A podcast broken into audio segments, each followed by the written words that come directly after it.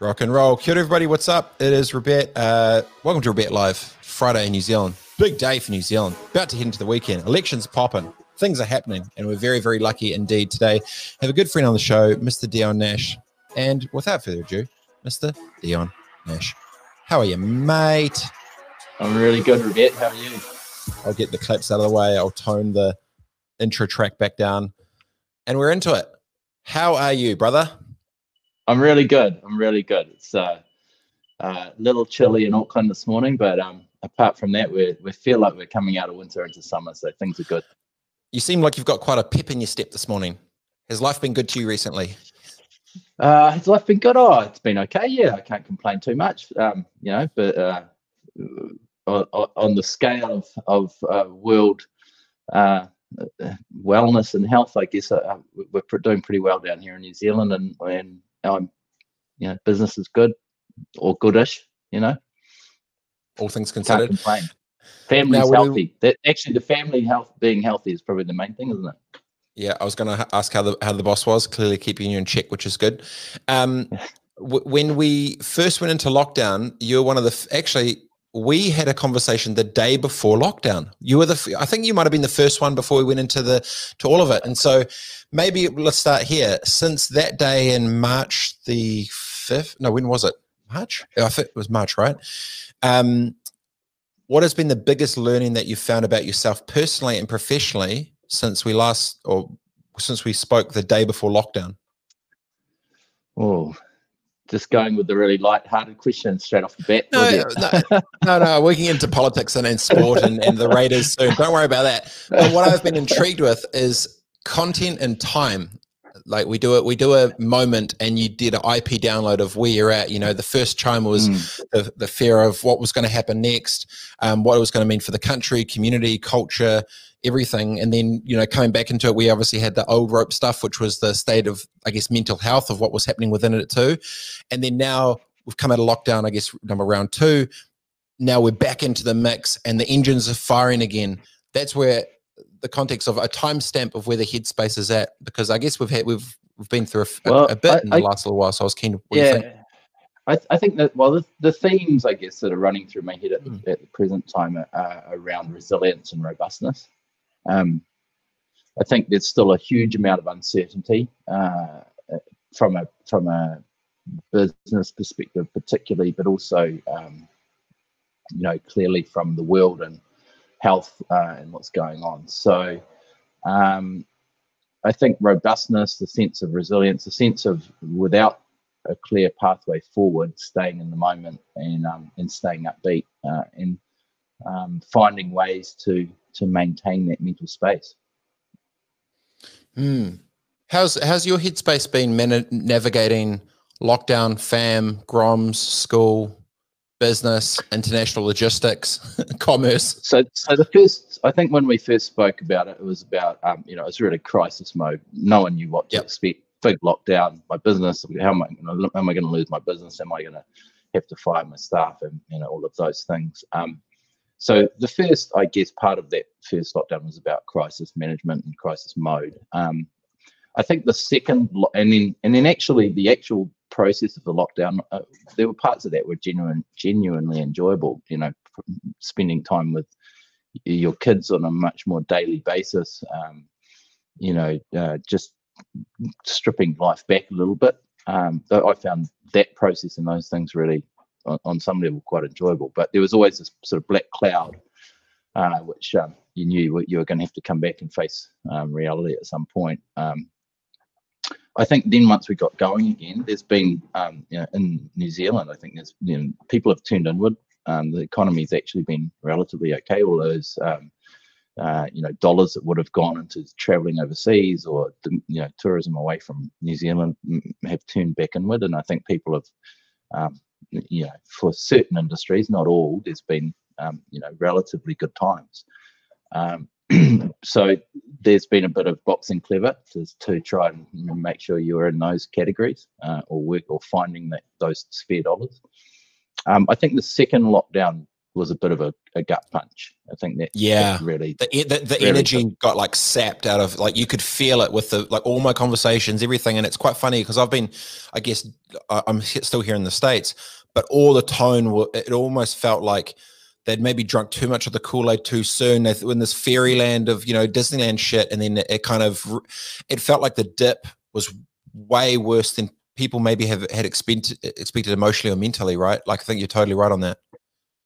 Yeah, and I think um, if I sort of go back to what I'm talking about around, around resilience, I think one of the things it, it feels like lockdowns without a sense of of uh, uh, uh without without a, a, sort of sense of you know here's the strategy going forward just sort of but that is quite a hard thing to sort of keep getting your head around and keep, because there's so much uncertainty that comes with it um, and i think that that sort of seemed to slow everybody up and for us, um, you know, it was coming into summer as well. It just sort of seemed to really halt momentum.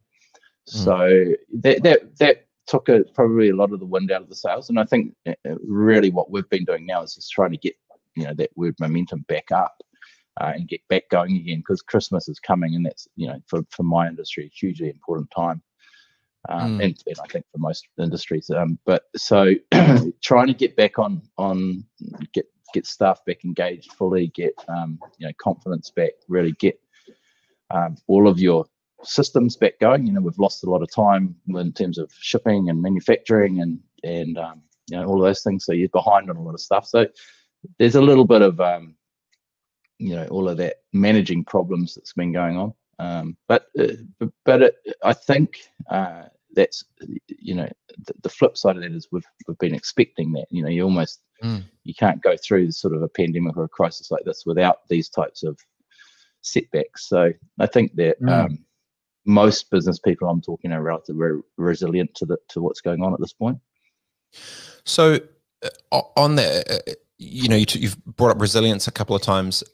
Most people in every sports person that goes to an elite level has to constantly deal with like mental resilience on a daily basis with probably a lot more pressure, pressures than the average old mate John that lives down the street, right? For you going through this, you would have, I guess, gone into kickoff mode because you've already used parts of of your inner strength before, parts of that headspace before. It's not new for you, except you're probably just not in a you're in a different uniform doing a doing a doing a thing.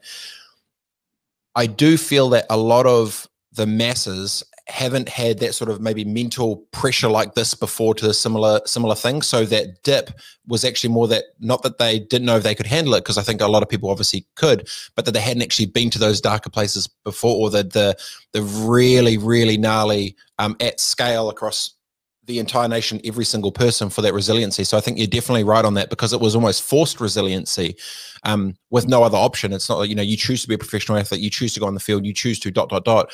This almost felt like you didn't have a choice and it was happening to you whether you liked it or not, right? So I think it's really um, uh, interesting. The, the next, so you go. Oh yeah, no. Uh, just a final point on that. Yeah, I totally yeah. agree. I think, and I think, uh, you know, I always remember Gilbert Enoka, who, you know, he was our mm psych psych psych guy, uh, and he works with the All Blacks and people like that now. But he was um he always sort of his one of the big things he always did is you know focus on the controllables. Uh, mm. and the things that were, uh, and and that was a huge sort of thing to keep coming back to it. You know, what uh, really stressful situations when there's so many things outside of your control. Um, but all you can do in those situations is, is come back and focus on what are the things I can affect? You know, what what things can I have some influence over and work on those things. And I think um, you know that having been learnt those lessons, I guess through sport definitely helped. But uh, as you say, I think you know generally people are resilient, and it's not until you get tested in times like this that it that it comes out of you. you know? So rebuilding back up um, you talked about the word momentum and you know the snowball effect of i guess trying to cascade that down. How how as a leader in your business have you tried to snowball momentum back from starting from zero back into it? Like what what's your sort of been approach from a business perspective with the team and the culture to sort of build that back up to get the the energy back high and get everyone back firing? Yeah, well, our financial year runs from April to March, so we've um, able to have we just had our six month um, half year sort of um, meeting with the whole group. So you know, the guys in the UK um, called in, and, um, and and most of the team are here based in Auckland. So we all sort of get together in one big session, um, and that that was really useful. And and um, you know, actually, what what we did on this one is, you know, we obviously everyone reports progress and against targets and so on, and um, you know, good, the good, the bad, and the ugly gets gets aired. But um, what I found was um, I just recently done something with New Zealand Trade and Enterprise um, with guy Mark Kennedy actually, and it was um, it was a, around um, you know, positioning for growth or um, was is the is the sort of the, the thing. But basically, Mark is um, you know really experienced marketing guy with huge worked on massive brands, and he and it was for me personally, it was a really great experience to go back into something that I you know with my background and where I sort of come from, and just all triggered off in a one hour session or two hour session. You know, all of these, just remembering all of these things when I set up my business and my brand. It's like, oh, that's right. Oh, you know, and mm. going through that process, and um, and it was a really timely thing to have done right before having that group meeting because I, I then went what I did is I actually went back to my first brief that I put to my designer when I started the brand. And I looked at that and then I looked at our first iterations of the brand development and our first campaigns and I was like, you know, how relevant, how much on point was it now to then and how, how much have we stayed the course? Mm. Um, and actually really one a wonderful sort of learning from it was like it's still relevant. It still felt really fresh. It still felt really good, and it still felt like the same brand. Um, and so I was able to take the team through that and say, hey, listen, you know, through all that we've been through, look, look where we started, you know, and look what we're doing today. And it still feels really fresh and relevant. But there's also some really great lessons in there, you know, um, about being iconic and about um, moving back to sort of um, brand focused rather than product focused, you know, uh, and, and in times well, that's like legacy, right? Yeah, that's right. Yeah. And, and, you know, people fall in love with a brand. They don't necessarily fall in love with a product, you know, sometimes they do, but I mm. think um, for, for us, it's been about brand, building, building that brand up and representing something in our consumers' eyes. So I, have just enjoyed um, that. And that's probably what stimulated me personally. Um, for the last mm. and, and and and help me get my motivation back. And I think once you as a leader are motivated, this sort of naturally sort of flows down, um, and all of a sudden, um, you know, people that you're working with can bounce off that energy. So, yeah, I That's think that was a really timely thing. It's as a leader's perspective, interesting. Yeah, you get so focused on product of it, then then necessarily brand and icon icon legacy. Like Jay Z's got this line: "Would you would you rather be a trend or Ralph Lauren?" You know, like trend yeah. is for the moment, legacy forever, playing forever. Yeah. You know, and it, it wasn't in a like he just talked about it. And then I had another f- uh, friend who got to go for to dinner with the head of Louis Vuitton HVML Group or whatever it was um, in Singapore. Um, and then he, he basically said, "My I don't give a shit about anything at all except the legacy of this brand. That is the only yeah. thing I control. Nothing else matters. Don't even care about. And it was so vehement on this one thing because he said, if we if we lose that, the product doesn't matter. The people don't even matter because there's going to be no people. Distribution won't matter. Logistics won't matter. Nothing matters. And it was quite, uh, um, I guess, valid. Must be quite validating as a leader to know, hey, we, you know, keep keep eye on the prize for the big things of what we're actually trying to build here around brand, not necessarily products which come and go. Mm. Well, yeah, and and cool. there's so many so many components to it too. You know, like letting the people do their job on the bus. You know, we talked about an old boss of mine, um, Jeff Ross, talked thought he he had the favorite Ricky Stuart story. Ricky Stuart was the halfback for the Raiders back in the day. Um, the, the the Canberra Raiders, not I your know, Raiders. I know, I know. um, so he uh, and he always told the story about Ricky Stuart. He um, when the Wallabies one day they beat the All Blacks and Ricky Stuart had been brought into the motivational speech the night before, and Ricky Stuart's lesson was um, take part just if, if you trust if you go out and you just try to beat your opposition player and you trust the guy on the left of you to beat his man and you trust the guy mm. on the right to beat beat his man or his, her man and um, everyone just does their job. That's all you do, and you tr- and you have faith that the other person either side. You don't try to do someone else's job. Don't try to cover for someone. You just focus on beating the guy in front of you. Um, at the end of 80 minutes, you'll have won the game. And it's and it's just a sort of like powerful anecdote, really, around you know. It's so often in in life we start to look across the fence at what someone else is doing in their role, or we have an opinion on you know what's going on here in the business, but we forget that you know we've got a particular role and we need to focus on doing that and if we do that and trust everyone else to do theirs, we'll be much better off. So you know those types of yeah those types of little things are all they all come they will come full circle. You know, there's times for everything, but we, like I've been so lucky. Our, our team, we've, we've kept everyone out, out, out, through this period, and our team's really stood up. You know, at different times, you know, different people have really come through and shone, um, and, and even from you know the later the, the last person employed with the with you know the the, the sort of the um, you know the the newest role if you like or um, you know the, through to the person who's been here the longest, they've all had their moments where they've stood up and done the job. Mm, that's cool, man. Good on you. Like not not not losing a single person, um, cranking it through and getting back in it. Very resilient, Mr. Dion, as as as bloody expected, mate, as expected. um, so I want to talk to politics. Oh, you, good. You mentioned you, you mentioned twice in your last uh, little thing about you know the game plan to sort of get out of it. It feels like is there a do you feel a tension from business owners that they don't see a, a clear pl- plan or or why that why that remark in terms of the the, the leading out of it? Is it a um, do you feel there's not yeah, a, a, clear path necessarily, or what's your vibe? Well, look, I mean, I think I think that polit- I think the problem with the pandemic right now is it has become politicized so yes. so much so that that you can't actually have a reasonable conversation around these things. And I was so pleased to see, um, you know, the the UnHerd um, guys doing the in, interviewing, um, you know, the, the three scientists from, from who are who are, you know, every the way to the way to sideline someone now is is is to uh, call their opinion a reckon or and that, and that you're not a specialist. So it was so so so great to see some specialists come out and say, hey we're just there's other there is another way that we need to be talk, at least talking about and i think that that larger picture i mean clearly there's this huge pandemic and you know there'll be a whole lot of people out there going oh ex-cricketer businessman what you what shut up what do you, you know? know and that and that's the problem it's like there's we've we've got to stop doing that and we've all got to step back i think and just say but this is this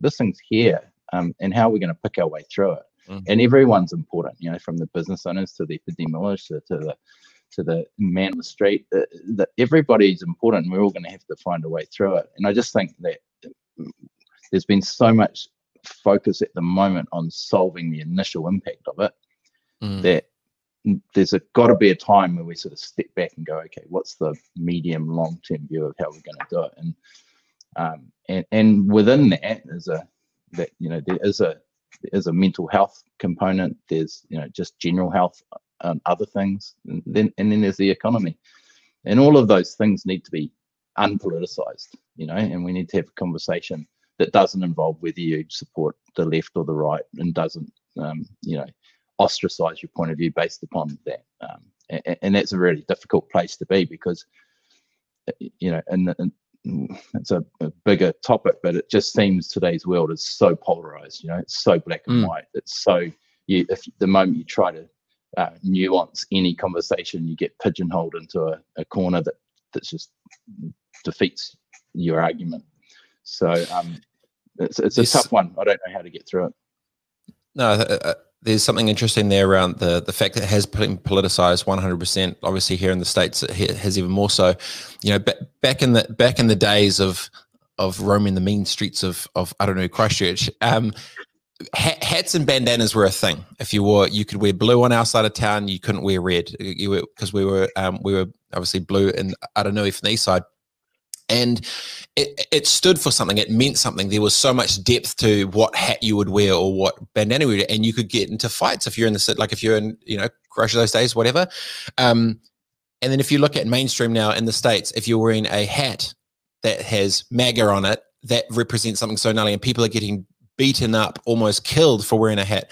Mainstream yeah. people for wearing masks, like bandanas have been politicized like now, like masks, or whether you're right, left of so literally going out in public with or without something is all of a sudden become what do you support Trump or not, or as a scientist or not, whatever it is. So I think you're right. It's um unfortunately feels like it's divided more so. But do you feel for New Zealand? Yes, it was the team of five million for the first round Second round felt like there's a bit of tension sort of building back, but they're now looking at it with the rest of the world.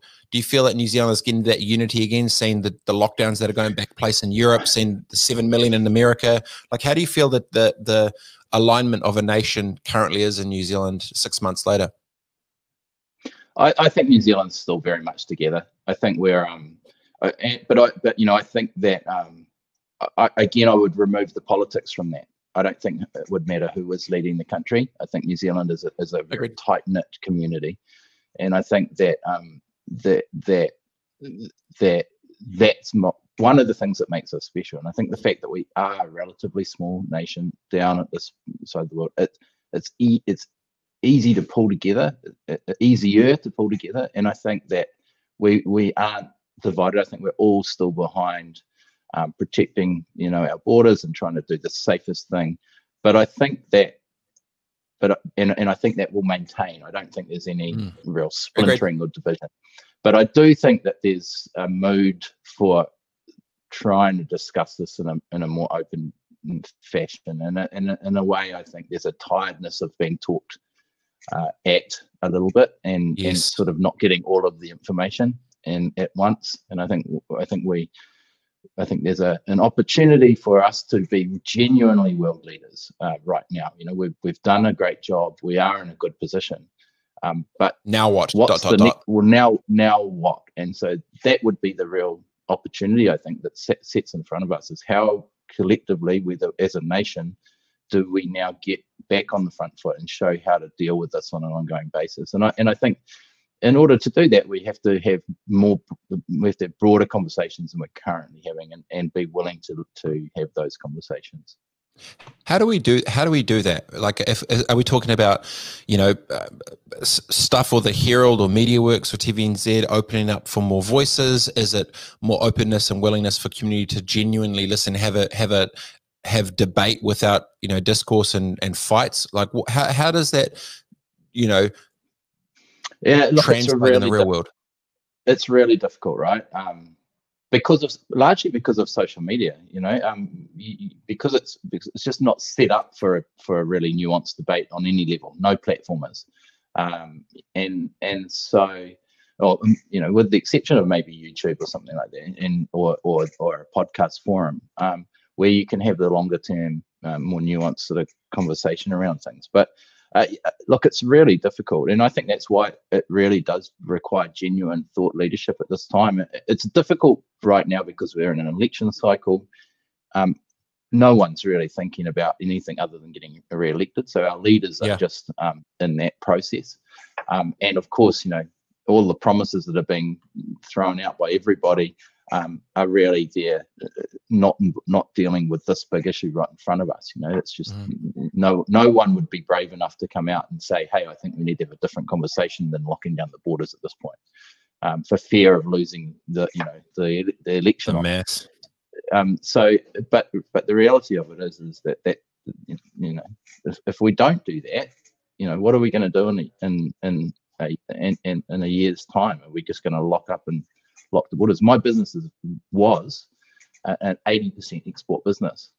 Um, you know, you can't run a, a business like that sort of sat in New Zealand. It's just without it dwindling, you know. Um, and so oh, there'll be many businesses like that, and and, um, and and and we've got to get back and re-engage with the world. You know, we're we're a country of four and a half million people. We need those big markets, and we need to be operating in them. Um, but it's it's it's incredibly hard. You know, you, who would want to be right now flying into the middle of the states or different parts of the states and and yeah, and, um, from New Zealand, you, you you know that that's a, a as we stand right now a relatively um, unlikely thing to do, and and and nothing our New Zealand government can do can, can change that um, at this point. Mm. But, but but we we must be able to sort of prep prep for it some somehow because it's got to we've got to get back to back to business at some point. I get it. The um, you're talking about the thought leadership thing. I'm wondering if it goes from thought leadership to thought listening. Do we need more thought listening with by others, not just you know one to say the voice, but then many to actually listen to the others, which gives more views? Because I think you're right on the social side. It becomes very kind of um, polarizing, and you can't really well, have it. I don't think you win well, debates in a comment section. no, you don't, eh? And you know, people, people are genuine. I, I have this sort of um, once you sit in a room with someone, you know, someone who's polar opposite to you and all all points of view. If you sit down in the room with, with them one on one, it's it's very unlikely you walk out of that that room with fisticuffs. You will have come closer yeah. to each other on some level at the end of it. And it's mm. like and, and and and it's just sitting down. But it's so easy not to get into a room with people at the moment, right? It's easy just to sit off on the side and, and fire your opinion and not listen. Um, but I don't know, man. These are big. These are big challenges. I, you know, I, if you watch the social network, what's what's the um uh, social dilemma? Yeah, social dilemma, and and all of the the many many commentators out there, you know, um, saying the same thing. It's like we're we're we're in uncharted territory through the tools mm. that we've created and um, and the social sort of position we find ourselves in. Mm. So who'd you vote for? I haven't voted. um, yeah, it's a, I, I think the more you're right. There needs to be more talk about it um, openly because it just kind of feels it's a bit too um, siloed. And you know, the last thing you want is such a small nation to be so divided when there's so little, um, especially when it comes to not even feeling like there's a platform to to openly be able to do it. Um, before we go, I want to talk some sport. I would like to talk about two things. One, LeBron versus MJ, goat or not. And then uh, two, the Raiders being the Chiefs. Happy with that. But we can start with LeBron first. Um, you watched the finals, game six?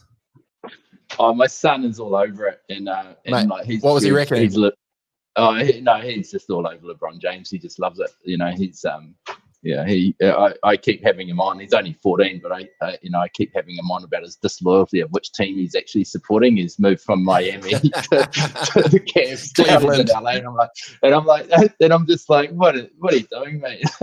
it's like, what, what do you mean? You switched from the Jets? You switched to the Jets yeah, to the Broncos? Yeah, yeah, yeah. yeah. No, no, no, Gets it from his old man. That's why. Seahawks, the Seahawks, mate. I've moved again. Seahawks.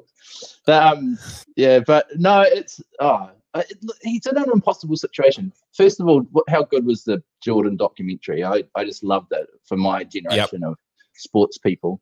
Um, and it shows uh, what I the commentary around that documentary showed just how far society's changed. The fact that I heard it's quite a lot of negative commentary around around his behavior and and the way he built and all this stuff and bullying. And I was just like, my God, uh, all I watched when I he saw it, tame. how mate how amazing he would be to play with. You know, that's the guy you want to play with. The guy's demand so demanding and just you know, I couldn't.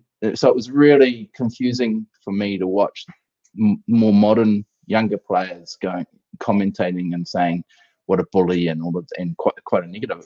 I found it quite confronting because I was like, man, the, uh, I want I would want to be in Jordan's team every day, anytime. Give, give him to me.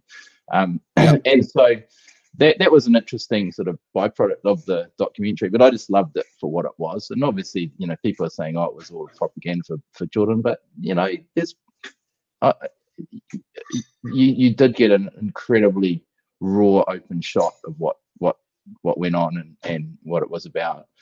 Um, but uh, you but flip side that to your question about LeBron. I mean, man, he's in an impossible situation, right?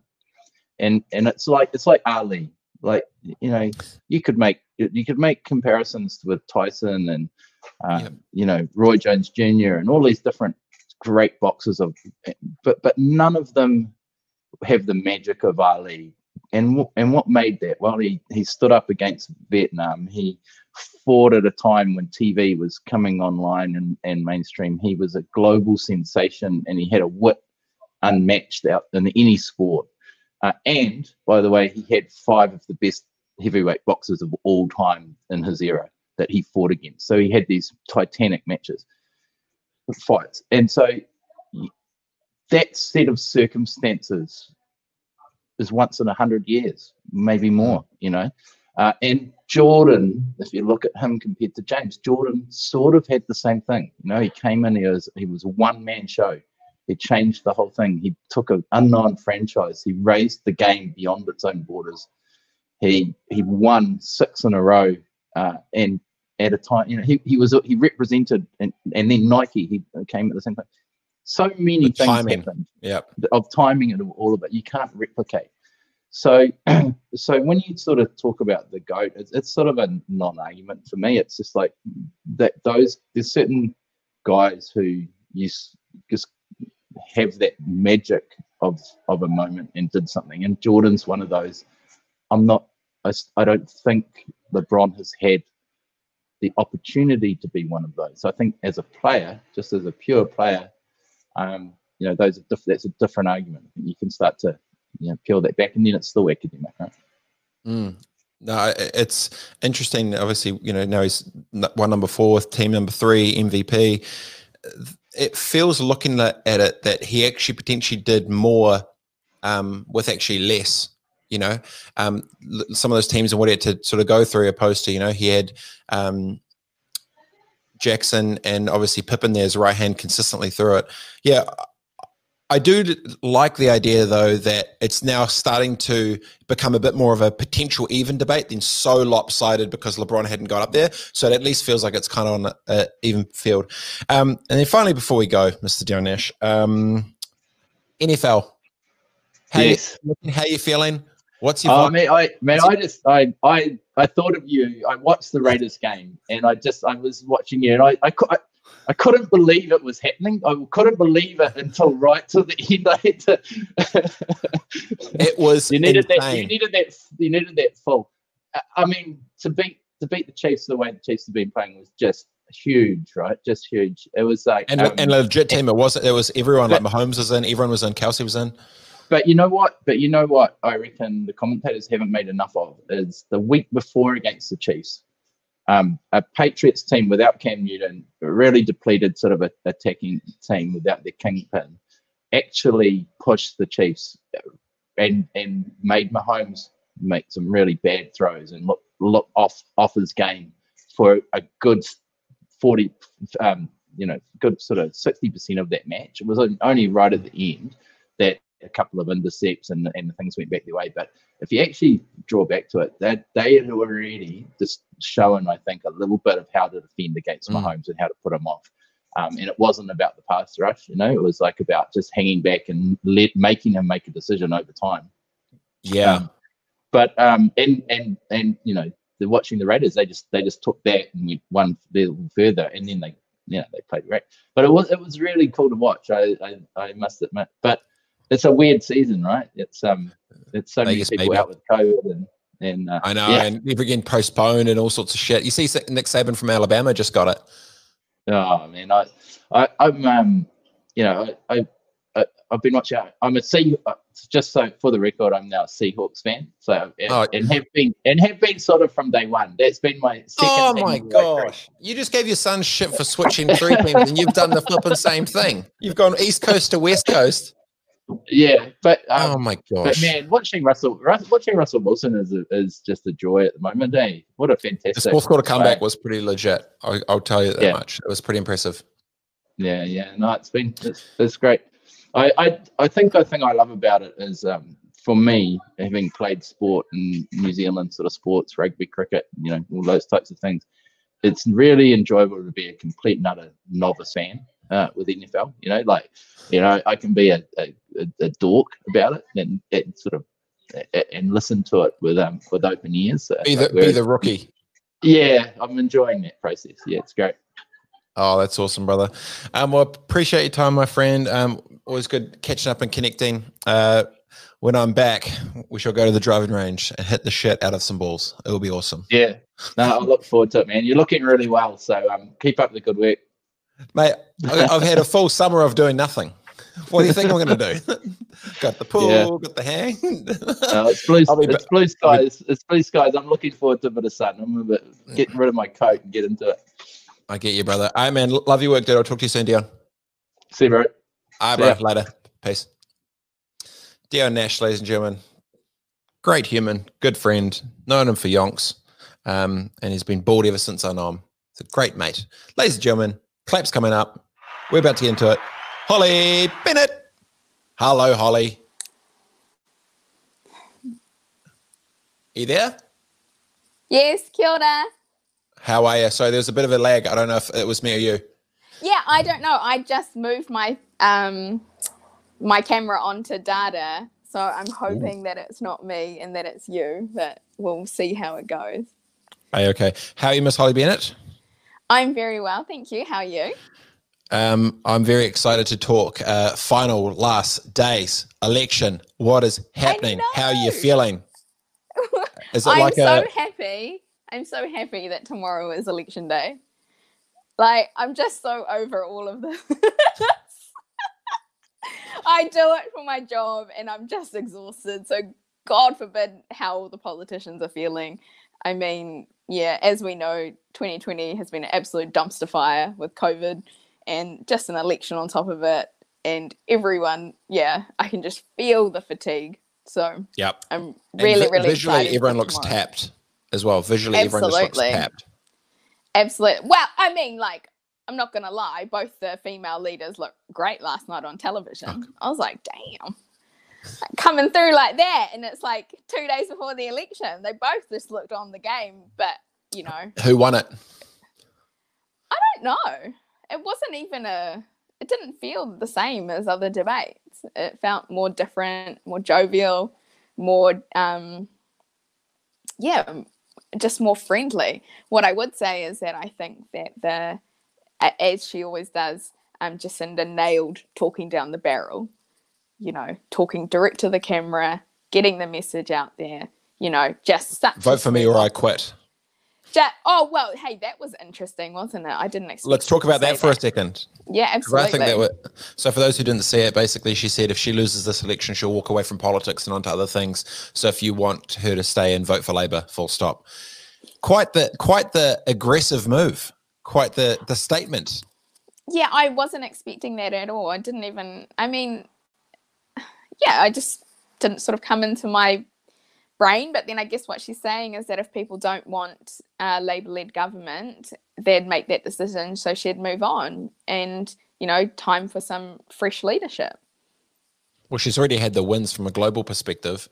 She's already mm. got all the upside. If it did flip on her, she's probably got nothing. But um, it's probably the, it would be the smart move to then to then bail out as well, right?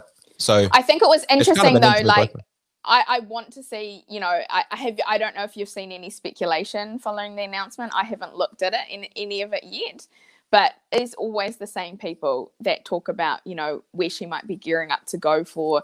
And rather than listening UN. to exactly what she said, which is that I don't have any other plans, but if I were to not be elected prime minister, I'm I don't know what I'm going to be doing. Like I but I will leave politics. Why can't people take these comments at face value? It always because has to be, you know. No, it's because they're politicians. They always are something. yeah, what, wait, wait, say, oh, why can't they just believe politicians? Like, because they're politicians. Um, yeah, but what I'm saying is that I don't think there's any malicious intent no, no. behind that statement. Whereas you watch, mm. then all the people come out and say, "Oh, but there's this and must be that." Da da da. I think that's so far fetched. It's like a hmm. conspiracy mm. theory. So at the way it's looking, Labour could um, could take uh, the lead with Greens partnered up, but they were just saying from the la- la- last poll. How is that good or bad? Thoughts? Um, I think that for the rhetoric, the commentary that I've seen, um, everyone's believing it's a foregone conclusion, and I just look at it from the like what what history tells us. And in 2017, under Bill, um, National had the exact same polling numbers, 46%. They only pulled in, I think it was 42 on the night, um, and couldn't get across the line. And so, you know, there's a lot of what ifs. Um, yes, they're in a super strong position, and um, Greens are on 8%. They would need Greens to be able to form a government, whether that looks like a coalition or a confidence and supply. Uh, that's up to the leaders to uh, negotiate, but I wouldn't be calling it yet at all um, just given what happened in 2017. And as I've said to you before, Maori Party dropping out, I didn't anticipate that, which kind of changed the entire landscape. And um, yeah, you just we just never know what's going to happen on the night. Mm. How's your boy, um, the boy Seymour with the social game? He been on fire again? Is he, is he, has he climbing up the numbers? Well, he, he's still on 8%, but I was just going to say, believe it or not, I do not spend my life following David Seymour around on social media. so I can't give you too much of a um, an update other than um, there was a post that he put up the other day, which I kicked off on. Um, some of the people in the comments, I thought that they were conflating two issues and I thought they just needed to be checked on some of their assumptions. But then it Fair didn't enough. turn out to be anything useful. So I thought, why am I doing this? It's not helping my business. It's not helping my clients. You, you can't, yeah, you can't, you can't want to debate through a comment section with strangers you haven't met if you can't see them in person. That's for sure. You could be battling against a, a 12 year old after stolen their parents' yeah, RTDs. Yeah. um, what Absolutely, is the thing that exactly you're, you're most, um, uh, what matters to you most this week? What's bubbling away that you you want to um, talk about or get across? Um, a young lobbyist calling out the industry. Let's talk about that. On Tuesday, something happened. Go there. So on Tuesday, there was an article that was put out about me and my entre- entrepreneurial journey through um, National Business Review, and I was great, very grateful for the opportunity to talk about myself because it's one of my favorite topics. Jokes. and and so I got to talk about business and sort of what I wanted to achieve through my industry. Um, my industry is notoriously um, very, very hard to break into, very shut down. There's not a lot of pathways and there's not a lot of um, knowledge around the industry. And then, so on the back of that, put out a press release yesterday just calling for um, perhaps the incoming government to take a look at the sector, not because I think that um, we need to suddenly uh, regulate or maybe put um, up parameters to change the shape and nature of the industry itself, but to provide more transparency and more clarity to New Zealanders as what our industry does. Because every time this conversation comes up about lobbying in Aotearoa, the overwhelming commentary from the sector is there's nothing to see here. It's not dark arts. Just believe us. And I really don't think that's good enough for my sector. I've got nothing to hide. So I would say, absolutely, if you want to come and take a look at us, if you want to have a conversation, I'm here for it uh, because I think the more people that know about these skills, therefore, the more competition that we can increase in the sector, the better it will be. Whether or not it will happen, to be seen, but at least I just want to start the conversation that, you know, the industry's here and it should have a little look at it should there should be a little look at it. Well either it's because two things. One you're clean and no one's got dirt on you or two you know a bunch of others aren't clean and you've got stuff on them. Um i think it's i think it's wider than that. I think it's no i agree. about, you know you think about how many times you know sorry no uh, like how many times i'll introduce myself as a lobbyist and people go what's that? And then i have to explain, you know, and I've got it down so succinctly now, which I can say it in about like 20 words and then get it over and done with. But that again, it's like if if you if somebody asks me, "Oh, what do you do?" and I say, a lawyer," they'll know what it is that I'm talking about, or if accountant or broadcaster or whatever it is, you know. But time and time again, I get the, "Oh, what's that?" and then what does that entail? And then I'll get, "Oh, I didn't even know that was a thing." That's a problem that's a problem mm. the sector needs to help resolve because we know how to resolve it, but we need to be willing to talk about it. It's an awareness and education issue, right? Yeah, absolutely. And I mean, again, if you've got nothing to hide, then you know, should be. Well, I, I, my view is that we should be open to it. Um, and how would that change? Like, how, what would that look like? Is it a big PR campaign blitz of like lobbyists do dot dot dot? What what what would that look like? I think that for me, the reason why I put the um, widow or the challenge out to government to take a look at the industry is to really help the government put structure around the direction of the conversation rather than have the sector n- like navigate that themselves because mm. obviously people are inherently self-interested um, so if we do it ourselves it could get you know it could get messy. Rather if you have government having a little look at this industry then it's all the players within the industry coming to the government to you know basically um, say say their piece and then the government then having you know being able to i guess report back. Um, mm it is again something that a select committee could do if they did want to have a look at it. Um, it's just something that I think the conversation. It's time to have it. It's well overdue, um, and it's it hasn't happened. And I think that the industry should be saying, "Yeah, let's talk about it, talk about it a little bit more." Well, good on you because you're on the inside saying it needs to be a thing. Um, most of the time, would be on the outside if something's going wrong internally. Then they would be trying to put a um, shine a spotlight on it. But if you're from the inside, you're you're like a whistleblower, but there's nothing to um, to whistle yet, just yet. But yeah, it's, absolutely. It's and I think that's the thing is that the conversation around lobbyists is always the idea that you know it's dark arts, that it's elitist. briefcases cash. Yeah, absolutely, absolutely. Penthouse. And I want to say, like any of these critics are more than welcome to follow me around in my day to day, and they'll see that it's not like that at all. Um, and I just use the power of information that's before me, and then obviously a, a tried and true way of, um, you know, navigating my what I do, which is Parliament and politics to then um, get outcomes for clients. So it's hmm. advocacy mm. at its finest there's nothing dodgy but you know people will say oh it kind of sounds weird. I don't understand how it works. So therefore we should regulate. So they go from like zero to 100 in you know six seconds and i'm like why don't we just first just look at the industry itself even just define it? I don't know if you could even t- say how many lobbyists there are in this country because we don't even know and therefore then we are unable to say is it a career path? I argue that it is. I think we could get more people into this industry and actually have more people providing more services better um, more competitively. But we actually need to find out what the scope of the industry is first then look at it from there. I get it, um, and plus we all know you got you don't even accept cash anymore. It's not bags of cash. It's just diamonds, right? It's just what that's how you guys accept your your little oh, your, your payoffs. Just, yeah, you know, like all of these earrings. Come on, they don't.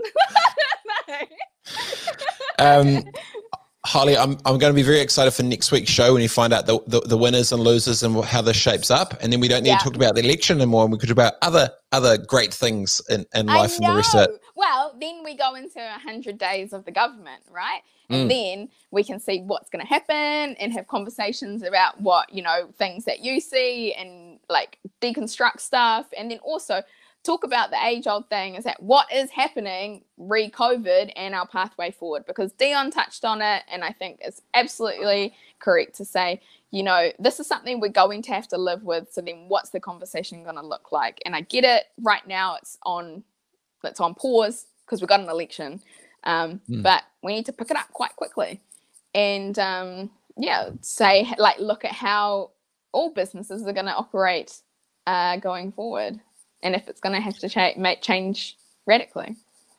And, it, and they'll be forced upon it because everyone's going to then go, okay, cool, you're in. Now what? Show us the goodies.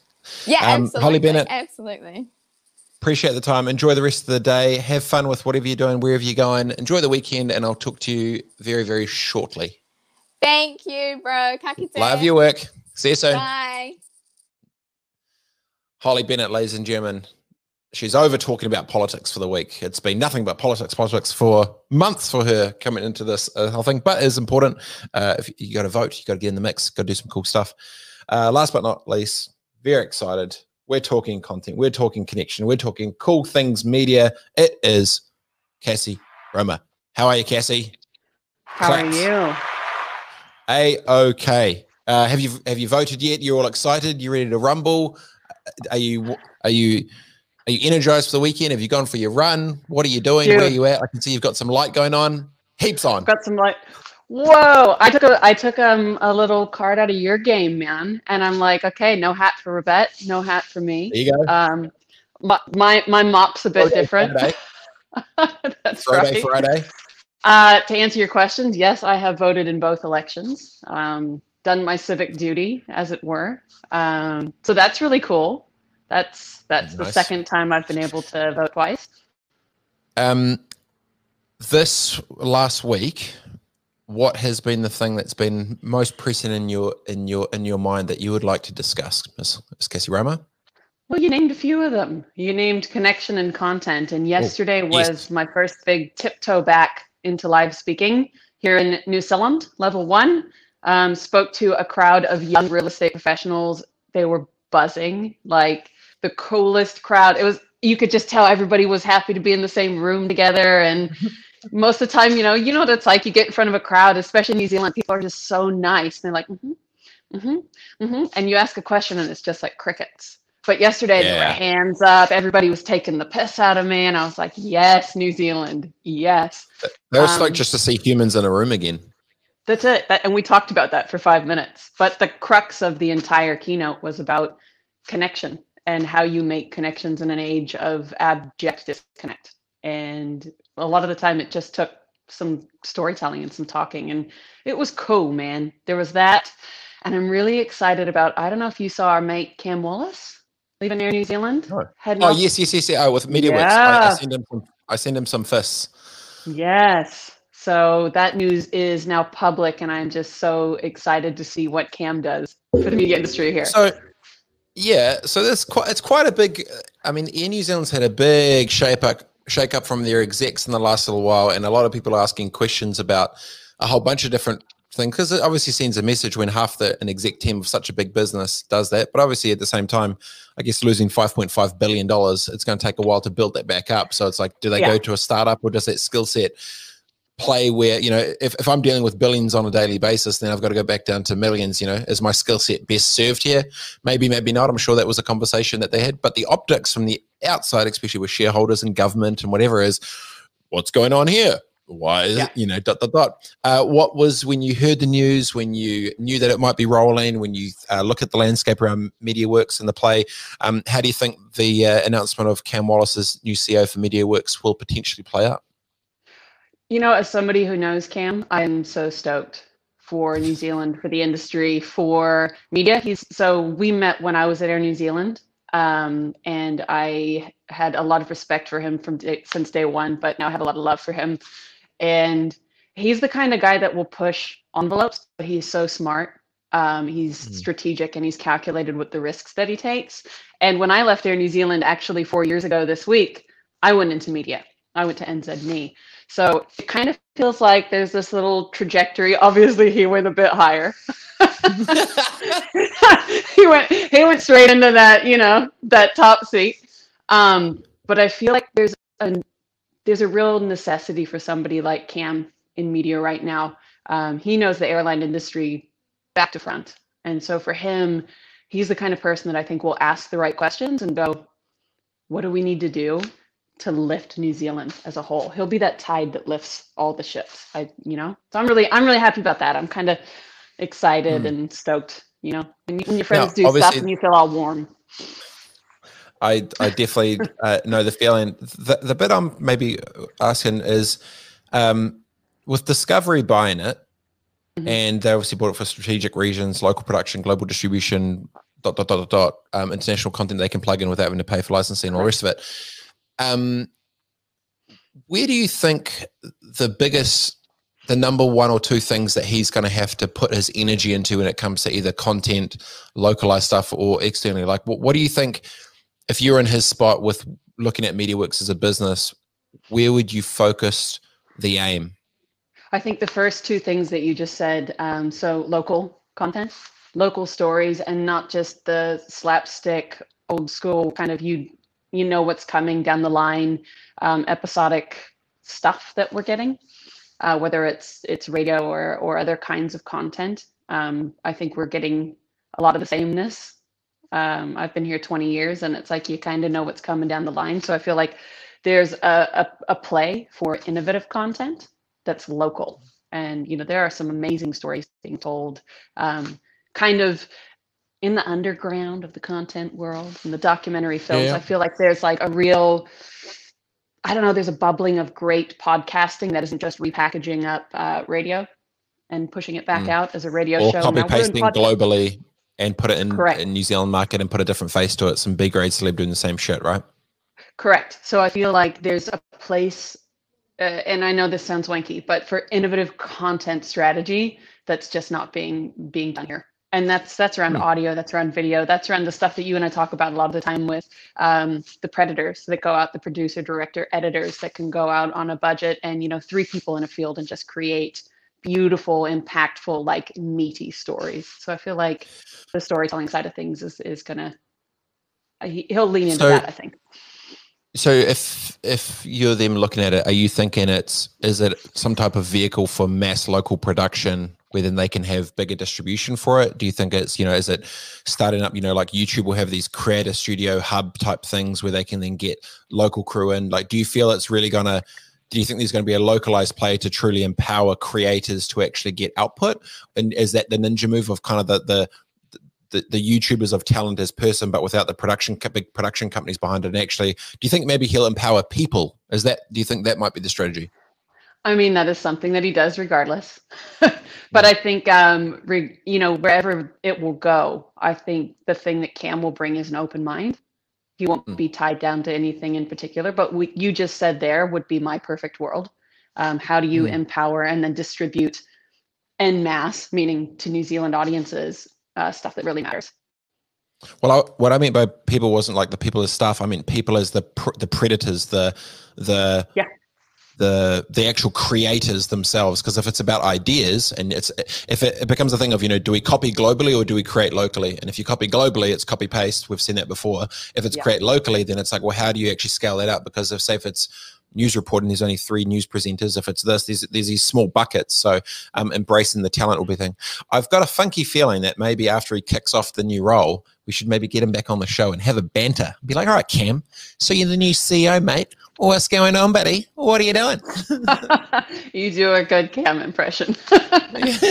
no, he's funny, man. I, I like I, I, I like his style. He's got a good energy. You can tell he genuinely gives a shit. And I think those are at least. And yes, there are a lot of commercial pressures globally and locally and mm-hmm. business model challenges and advertise there's a lot of let's just call it shit to deal with yeah. yes yeah. but simultaneously if you don't have a leader that actually cares or understands the thing or isn't willing to ask the right question or actually listen well enough to ask the right question you might be you know it's yeah. it's going to be a good challenge for him i mean jumping into it's a big step into it's that a, world especially but it is and i think you know with the last year and and all of the hardships that Air New Zealand faced, and he led really adeptly through that mm. that time. I'd say even through all of his tenure, and this is just me talking, not him, um, that he's learned so much that will be applicable to to stepping into a media role like the one he's stepping into. So, like you said, he he cares, he gives a shit, and he's mm. smart. He's a really smart guy when it comes to the finances, the revenue, bringing in ways to help media survive and thrive. So I'm yeah, I'm pretty stoked about that one. Cool. I get yeah. it. Um, what else is bubbling?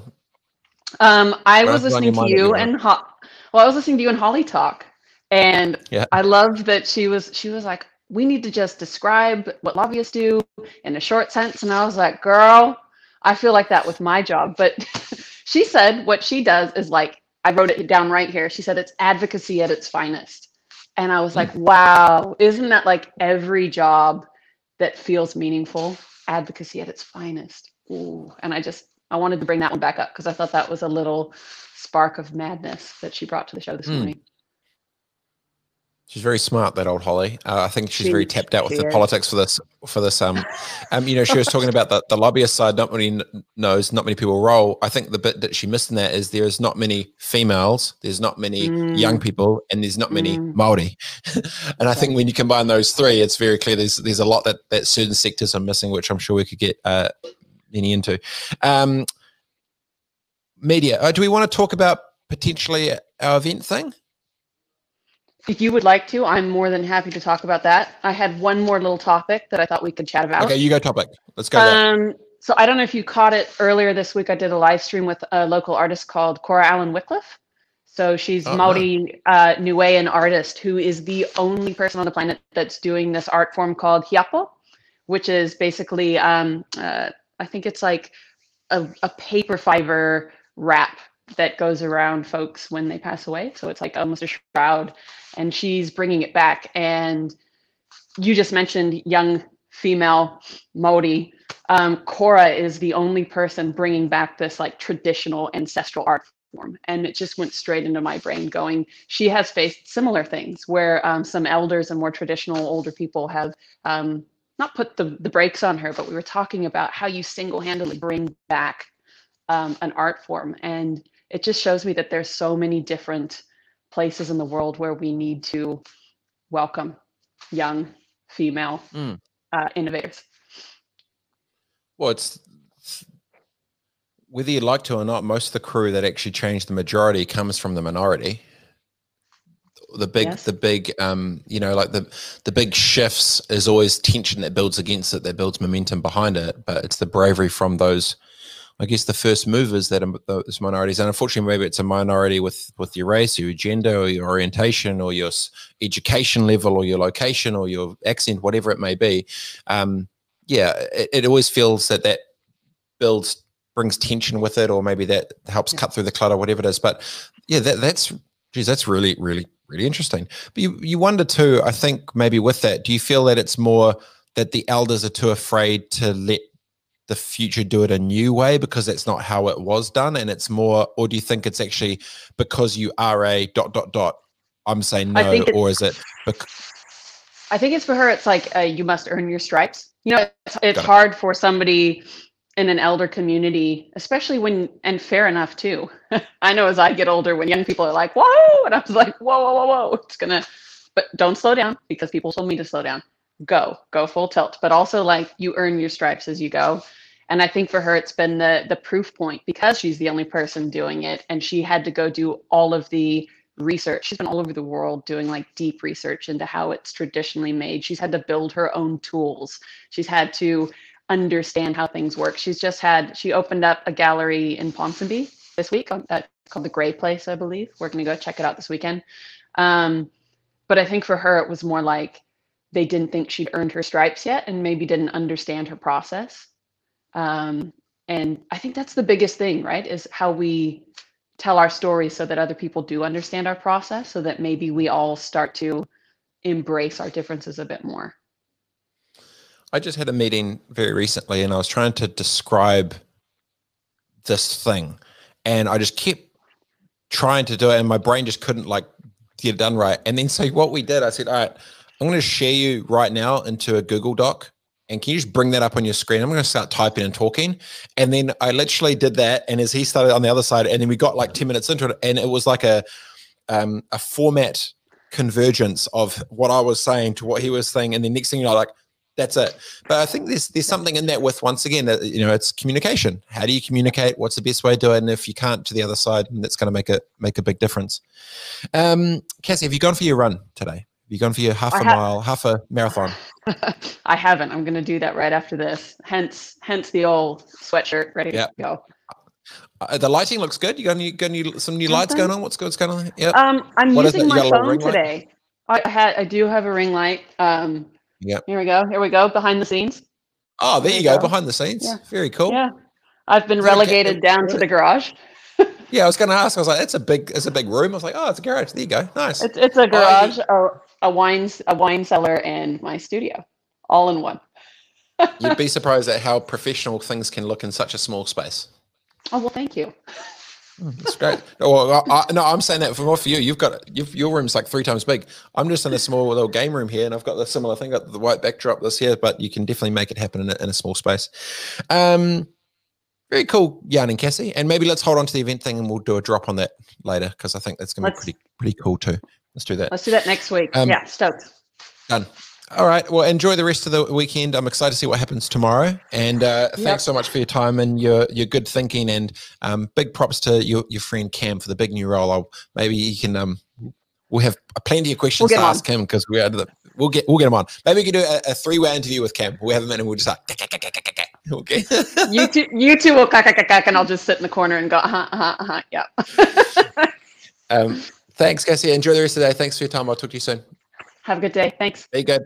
Adios. Cassie Roma coming in, coming in hot on a Friday. Like it. Um, that's been the show team. Big thanks to our guest, Dion Nash, our founder at Triumph and Disaster. Um, I think it's triumphanddisaster.co.nz. Uh, Holly Bennett, Cassie Roma. Uh, good week once again. And big weekend ahead for the politics. Big weekend ahead what shall happen what shall what shall go on. Who knows but i appreciate you all tuning in. Uh, thanks so much for uh, the time. Enjoy the rest of your friday. Have, be good do good and i'll see you soon. Adios team. Peace